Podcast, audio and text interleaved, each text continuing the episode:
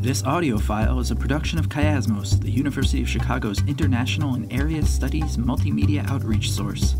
For related audio and video, or for more information about the project, please visit chiasmos.uchicago.edu or internationalstudies.uchicago.edu.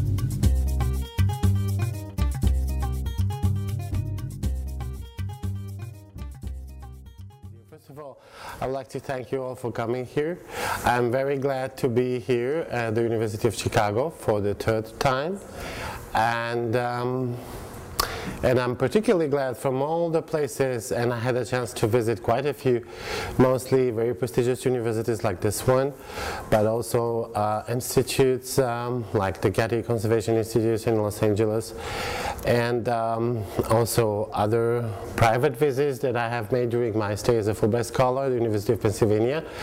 It's that it's precisely here that I come back um, after a year of time uh, lab because uh, Chicago and this particular place are my favorite places in the States and this is not to flatter you but I'm trying to be as honest as possible. And uh, why is this so? It's another story but however um, uh, I'm particularly glad that uh, this thing has worked out. We've planned this with Meredith for a long time now, right? Meredith for a year and a half. It took some time but it worked out and I'm very very glad and I hope that I will be able to come again uh, and uh, continue this um, co, you know, all the exchange that uh, I have personally uh, with the University of Chicago. Um, my context with Chicago does not limit itself to the University of Chicago. I gave a lecture at the Art Institute, at the School of the Art Institute of Chicago on heritage preservation. And this cooperation is also going to proceed and I'm very happy about it. Um, so now back to the to the photos. I need to tell one thing, um, which um, was not mentioned, that the project initially initially consisted of um, photos that were taken in Bulgaria as well and since I arrived in the States following the Macedonian failure um, through the Macedonian government exchange program between the Macedonian and the US government. I, um, um, with the permission of the, of the French cultural centers in the Balkans, I um, separated the two exhibitions and I took the Macedonian part and this is what you are seeing here today. Um, However, the exhibition in its original form is being presented right now in Bulgaria, in Russe. Uh, for those who, who don't know, this is one of the important cultural centers in Bulgaria on the Danube. Um, um, close to Bucharest, and it's going to be presented in Trnovo, in uh, center of Bulgaria next um, winter, this coming winter in a few months. And in exhi the exhibition in which the central part is going to be the Macedonian part, which is presented here, is going to travel in Montevideo next year, early next year, at the National Gallery in Montevideo in Uruguay, and I'm very happy about it. I have to say that I could not possibly imagine that this particular exhibition and project would provoke such an interest outside of Europe, because the, the show has never been shown in France itself. But um, that makes the, the fun and the joy of it even bigger. And this is something which is very important um, uh, when uh, one is engaged in, in project, in particularly in this kind of project which marries different aspects. Uh, mm, because for me as a preservationist, obviously decide, because I spend most of my time working on preservation, on preservation on sacred uh, medieval sites, it means I've been working on preservation mostly as a manager, um, which is quite a difficult thing to do in Macedonia these days, of uh, medieval churches and mosques. And which is, this is precisely what you see here in the photos. But my idea was to, with this work, was to go a little bit out of this context, or as much as possible, and to do a personal project. And um, and to because I started apart from this working on photography um, and I've been doing this um, um, in the last 10 years so I thought that, that the time has come to kind of marry these two different things and uh, try to um, make some kind of synthesis in a way Uh, the, um, I thought of this today while some of you were asking me questions about um, how it, did it happen that the French got in, involved into this project. And actually, I think that their motivation was quite different because um, their motivation was to have someone make a repertoire of as much as heritage in the Balkans as possible in the fastest and the cheapest way. And the easiest way to do it was to find someone like me and do it uh, because it does give an idea of what the heritage of the Balkan is. Um, my motivation was obviously not the same. And um, um, speaking about heritage, um, is in terms of preservation is that what it makes us interesting and why we want to preserve these sites uh, is that we want to do that because of their cultural value. The cultural value of, uh, of heritage sacred sites or heritage sites heritage, cultural heritage in general is because it has very important uh, cultural uh, values, uh, culture, aspects of cultural meanings, which are its historical, artistic, uh, religious, social, and other kind of values. Um, as a preservationist, what I normally do is um, I try to make hierarchy of these values. Uh, because most of the sites, particularly the most important sites, and these are the sites we want to preserve the most, have um, are important not because of one aspect, there are always several aspects or many aspects. So it's very important to make hierarchy of these uh, values as regarding to what the community or the owner or the user of the site, uh, what is important for, for, for at the moment, a specific moment of time. And um, starting from there, to uh, build up a heritage uh, conservation project. Um, however, apart from this um, heritage um, preservation methodology, if I can, if I may call it so, uh, this the time and the sacred is um, I hope out of this context what I wanted it out to be to be out because it is I did not um, apply this kind of uh, methodology in when choosing the sites. I just went uh, to the sites and photographed the sites. The one that attracted me the most deeply. And uh, for me, the most important aspect was the religious or the spiritual aspect. And this is um, what I wanted to project. But of course, as I believe these photos touch people in a different way, this is up to the individuals, to the visitors to see and set up their own hierarchy of aspects, why these photos are, hopefully if they are, interesting uh, because they are show history, meaning, politics, or because they show particularly the spiritual aspect.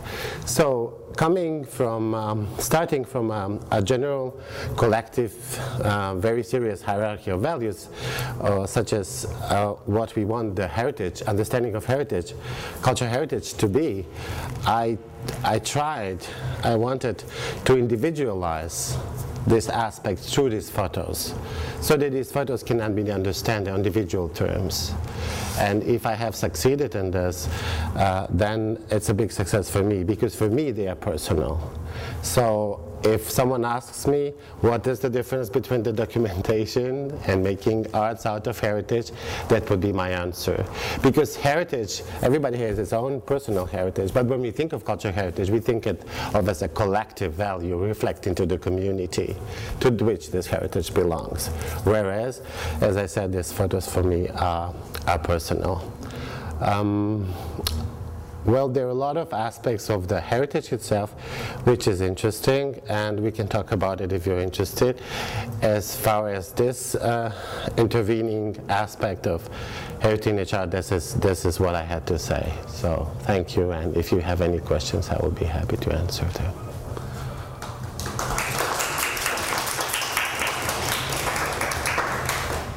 I'm, I'm not a, a, a historical scholar by, by any means but I get the sense that uh, some of the churches are now being occupied uh, as Christian institutions. Mm. I'm, I'm, curious about uh, if some of these are from the 16th century, 15th century. What is what is the life? Can you talk about the life of some of the buildings, um, their transformations from from one faith to another or between political regimes um, so that we get a sense of how they how they survived, why they weren't torn down, where they're located. Um, Sure. Um, well, you know, it is uh, as in like in most of the religions uh, and uh, most of the histories of, um, of, of, of sacred histories in the world, in the history of the sacred histories, they, there is a continuity of the space uh, of the place where uh, sacred sites have existed, and they have existed on the same site, and then they've been destroyed repeatedly and reconstructed one on top of each other, with some exceptions. One big exception, from what I know, is as, as this country here, because this is not what happened uh, in the United States of America, the way uh, related to the Native um, uh, Americans who were living here. But apart from that, uh, especially in the Euro-Asian space, uh, there is a very, from what I know of, there is a very strong tradition, and Macedonia really represents this case. Um, you can see here, um, but not in a simple way, let's say the Ottomans arrived and they reconverted the churches into mosques. Uh, it is mo far more complex than that. It is, uh, for example, there is a photo here uh, showing a mosque. It's right in the center, not in a very hidden place, in the most uh, visited city in Macedonia, which is Ohrid, uh, the city which is like claimed to be the city of UNESCO, the only tourist place in the country. And right in the heart of the city, there is this mosque, and there is a cross on the minaret that is because and the the Ottomans existed. Um, um, allowed the, the, Christian community, which was very uh, strong in Ohrid as it is today, to, um, to build, to have this cross on the top of the minaret. And so it's been, uh, it's a, a very, uh, it's a wonderful example of coexistence. Um, and of, um, well, it's not even coexistence, as of a parallel existence of different things at once place. The aspect of place is very important, uh, both in um, and in um, in sacred um, in sacred histories, in religious terms, and both in terms of heritage preservation, obviously. Um, because we want to preserve, we say we call it the sense of the place. But what is the sense of the place, if not its spirituality? It projects, concentrated in one particular space in a long period of time. Um, obviously, there's other example which shows recent destructions of sites, and um, like fortunately, these destructions have been sacred sites, have been very limited in Macedonia. Yes, please. Are all of these sites active sacred sites now? Yes, yes. Uh, by any means, I, I, I, well, I, I didn't want to go to the site, to sites who were not active religiously because, uh, as I said, my main um, um, motivation of a trail to go and visit the sites. And this particular project was the spiritual aspect. So, in a site, religious site which is not alive spiritually, the spirituality is abandoned. At least that is what we understand in, in Eastern Christianity and in Islam, the way I see it can be restored, but while the site is abandoned, the spirituality is abandoned as well, because this representative this need, need a house of God, as we are here in this chapel, to um, so that the communication between man and God can be uh, established and um, preserved. Yes. Uh, as you mentioned, uh, this artistic project coincided with your work in preservation, and I was wondering uh, what do you see as being the key threats to these uh, places of worship from a preservation uh, viewpoint? Um, yeah, well, there is uh, there are quite a few, but there is one very, um, uh, as I see, very um, distinctive as the recent bed conservation during done in from um, Yugoslavian times and so say communist time, but due to modernistic principles, uh, uh, this is this relates only to the churches. Uh, the churches, medieval churches, have been treated like modern apartment buildings, and the the um, original medieval roofs have been systematically replaced by reinforced concrete roofs and um, these reinforced concrete roofs have made considerable damage on the frescoes. It's very hard to take them off, as you can imagine, and nothing has been done to reverse this process. Hopefully, there, nobody is doing this anymore, from what I know, so this is already something. And we are working to um, to get some aid and expertise, uh, and advice, technical expertise as to find out what is there to be done. And uh, it's not simple. Uh, I will have an article published on this in the Journal of Architecture Conservation, because in London in November now. So try to attract some specialists. Is this just a sample of, of sites around, or are there a lot of sites that have been abandoned over the years between, between communism World War II and changes in secularization, stuff like that? Are a lot, there are a lot of other sites around there that are not being used as sacred sites now that are similar, or are, these what there is? no, there are much more. Unfortunately, there has never been. I've made some investigation.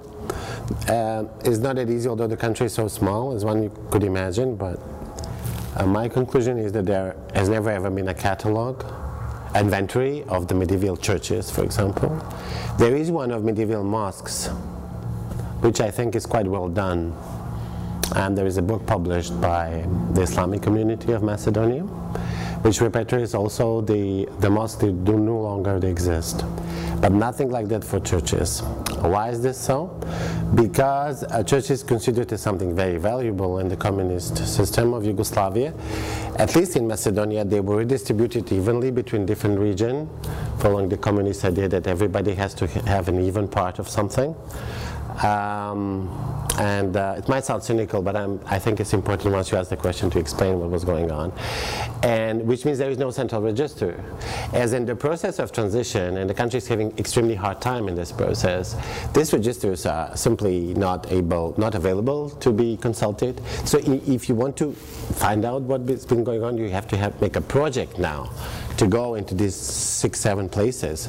Some of them very kind of like in very difficult situation now, economical, social, and whatever.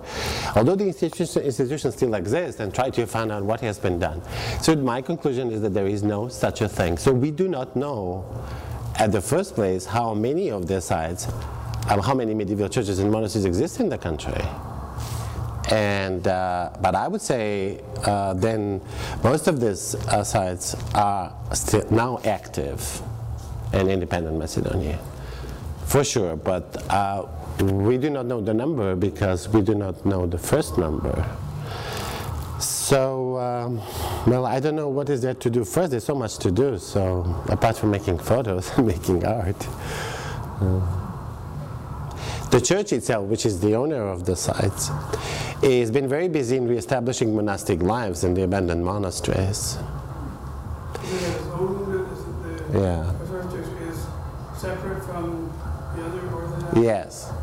But because it has been recognized by many, particularly by more powerful churches uh, of the neighboring countries, churches, it is a problem that is known as the country has. So I don't think really the church is to blame that cannot undertake such kind of efforts, especially when with this kind of problems, when the church is absolutely not to blame, is the communist state, um, which is no longer there. So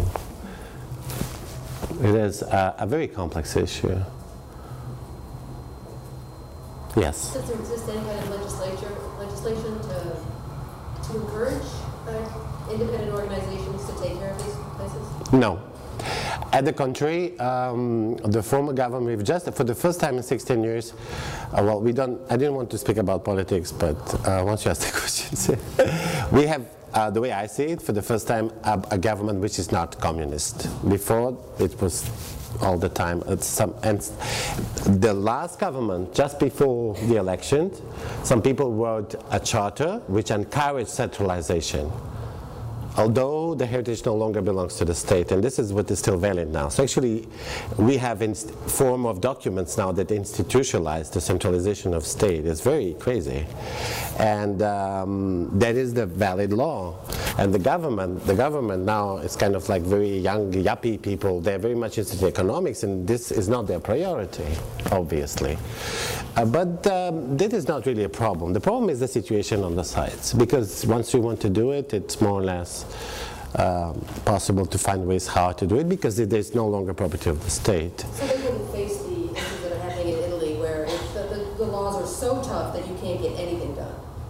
I don't think so. Well, at least, luckily not. But they're not encouraging anything. And they're particularly not encouraging neither a non-government organization to work on heritage, and neither, um, which is worse, in this case, uh, at least like Macedonia, neither a private um, um, organizations from the country or outside to invest and sponsor these works at all.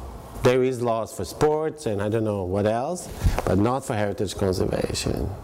In the law for heritage conservation. So hopefully this is going to change, but that's how it is now. So this is this is what my motive also to do this kind of work because it's the easiest way to come, for me to come to Chicago and speak to you about this because otherwise it's such a long thing, you know, because you have to do a project that needs to be successful and, and not necessarily people that work in heritage preservation. Um, mm, well, I don't know. My experience is it is very often that they don't. Um, um, they, for example, they sponsor some kind of work and they want to present very often their work or part of the work as it was their own work, although someone else did it and they only funded the project. These are very complex issues and very delicate ones. It becomes more and more complicated as heritage conservation becomes uh, more and more in the center of public interest all around the world and becomes more and more politicized. Yes. To what extent is the damage that your photographs document due to deliberate actions on the part of, for example, state actors or individuals? State actors have done no action of deliberate destruction that I know of at all. Not a single one. There has been deliberate action of destruction. There's one photo showing it during the conflict 2001, yes.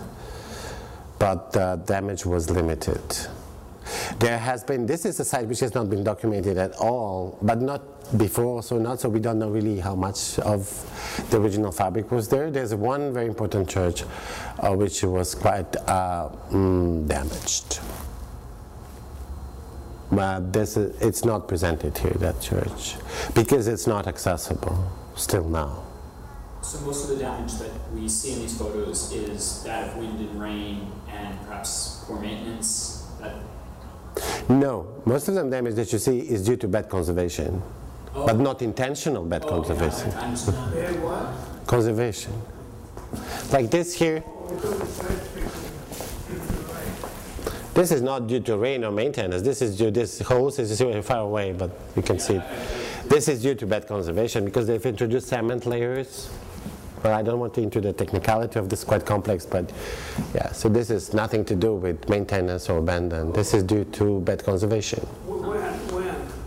Um, you know, this is not something, well, I was been a little bit, this is not something which was done only in Yugoslavia. In the 50s and the 60s, this kind of things with reinforced concrete were done all around the world, a lot of them in the US. I've seen, um, um, or here in America, I've seen a, a wonderful uh, 16th um, century church um, restored and, and now in Puerto Rico. And not only once, number of times, uh, in San Juan, number of times, uh, groups of uh, so-called conservationists or architects or whatever were introducing layers and layers of concrete in this church. They have totally destroyed the church. So this is not something which was only in, this was very strong in the 50s and the 60s. The problem with Yugoslavia was, whereas the, the world moved forward, it stayed stuck in this modernity because the system married modernity and it's embraced it totally and didn't couldn't go any further because further meant back and destruction. That's what happened. Well, that's my interpretation, but. Uh, On one of the pictures, it looked like the faces of the icons were carved out. And you see this through northern Greece, for example, in the Mhm. conquest. Uh, people carved the faces of the icons out. Is that an example of deliberate destruction? Which one do you think specifically? You have to show me because this is very tricky. Um, which one was it? Because I don't see things like this here. Here. Maybe it's. Like the, Yeah, maybe. the faces are. You see, they're, they're kind of. All of them. Not all of the low ones. Not the high ones, just the low ones that are reachable. The, the center of the face is totally wiped. There is another explanation for this. Unfortunately, not enough research has been done, which says that um, uh, in the tradition, uh, when you touch the face of the saint, it is that you can communicate with him. So, uh, particularly touching the saint makes God. What, one thing about that though is that throughout northern Greece you see these churches and you know and the people know that's when it happened. I mean, it- Yeah, sure, sure, it did happen. There's another thing, but this, I think, this thing, because, uh, there's a particular thing also with the eyes, where the eyes have been, uh, how you say this in English, chuck, chucked out. Uh, Or away from touching. But, I mean, there's also the Christian iconoclasts, and I can't remember what centuries they were. Does anybody here remember? These icons would have been after. after, after, after, it's after, it's after that. After, after that? Yeah, yeah, yeah. No, eh, I, I think the both of the explanations are, um, are valid, but um, um, I don't know to which extent the people can remember exactly because it must have been a long, long time ago. Uh, forget in that part of the world. no, no, no, no, no. His, his, historically, no. I mean, I'm just intrigued. No, they don't forget.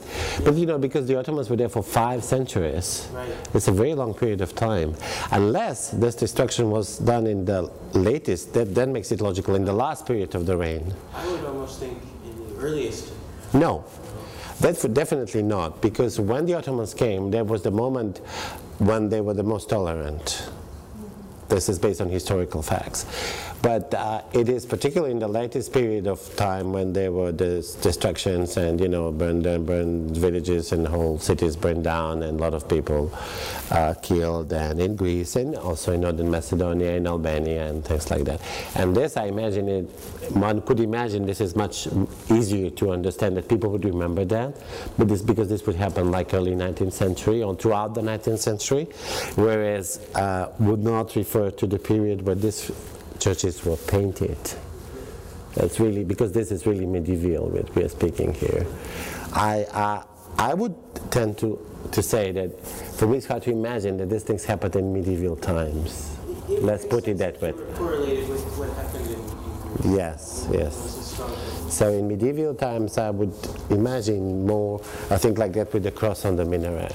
Because it's very hard to, to imagine that, uh, particularly half of these churches are in that someone would be allowing to have a cross on the minaret and doing things like that. Um, myself, I think, as The again, issue is the, the image. I mean, um, um, it's, Yes, yes, but it's also very uh, difficult to imagine uh, to have uh, the most powerful Christian symbol on on the top of the minaret. You would agree with that, wouldn't you? So um, that would be my answer. But uh, but again, unfortunately, this has not been an issue of research. Uh, not at all, which is very can be very surprising. But the problem is due to the fact that Macedonia did not have the chance to create its national state, unlike the other Balkan countries. Uh, there was not a particular period of time uh, long enough so that the community could appropriate these churches as their own, which happened in Bulgaria and Serbia, respectively, for example. And that is a reason that is happening, that this is happening right now. So this might sound, seem very mm, strange even to some extent because um, the people were still Christian Orthodox um, as they were at that time, but there were different people, the church divided by the Byzantine, there were Serbian kings, Bulgarian kings, but this was all around the place. But the, um, the question of ownership has a different, an origin has a different meaning in Macedonia than have in any other country, I would say, or any other space in the Balkans and in the whole of the Orthodox world, for sure. Yeah.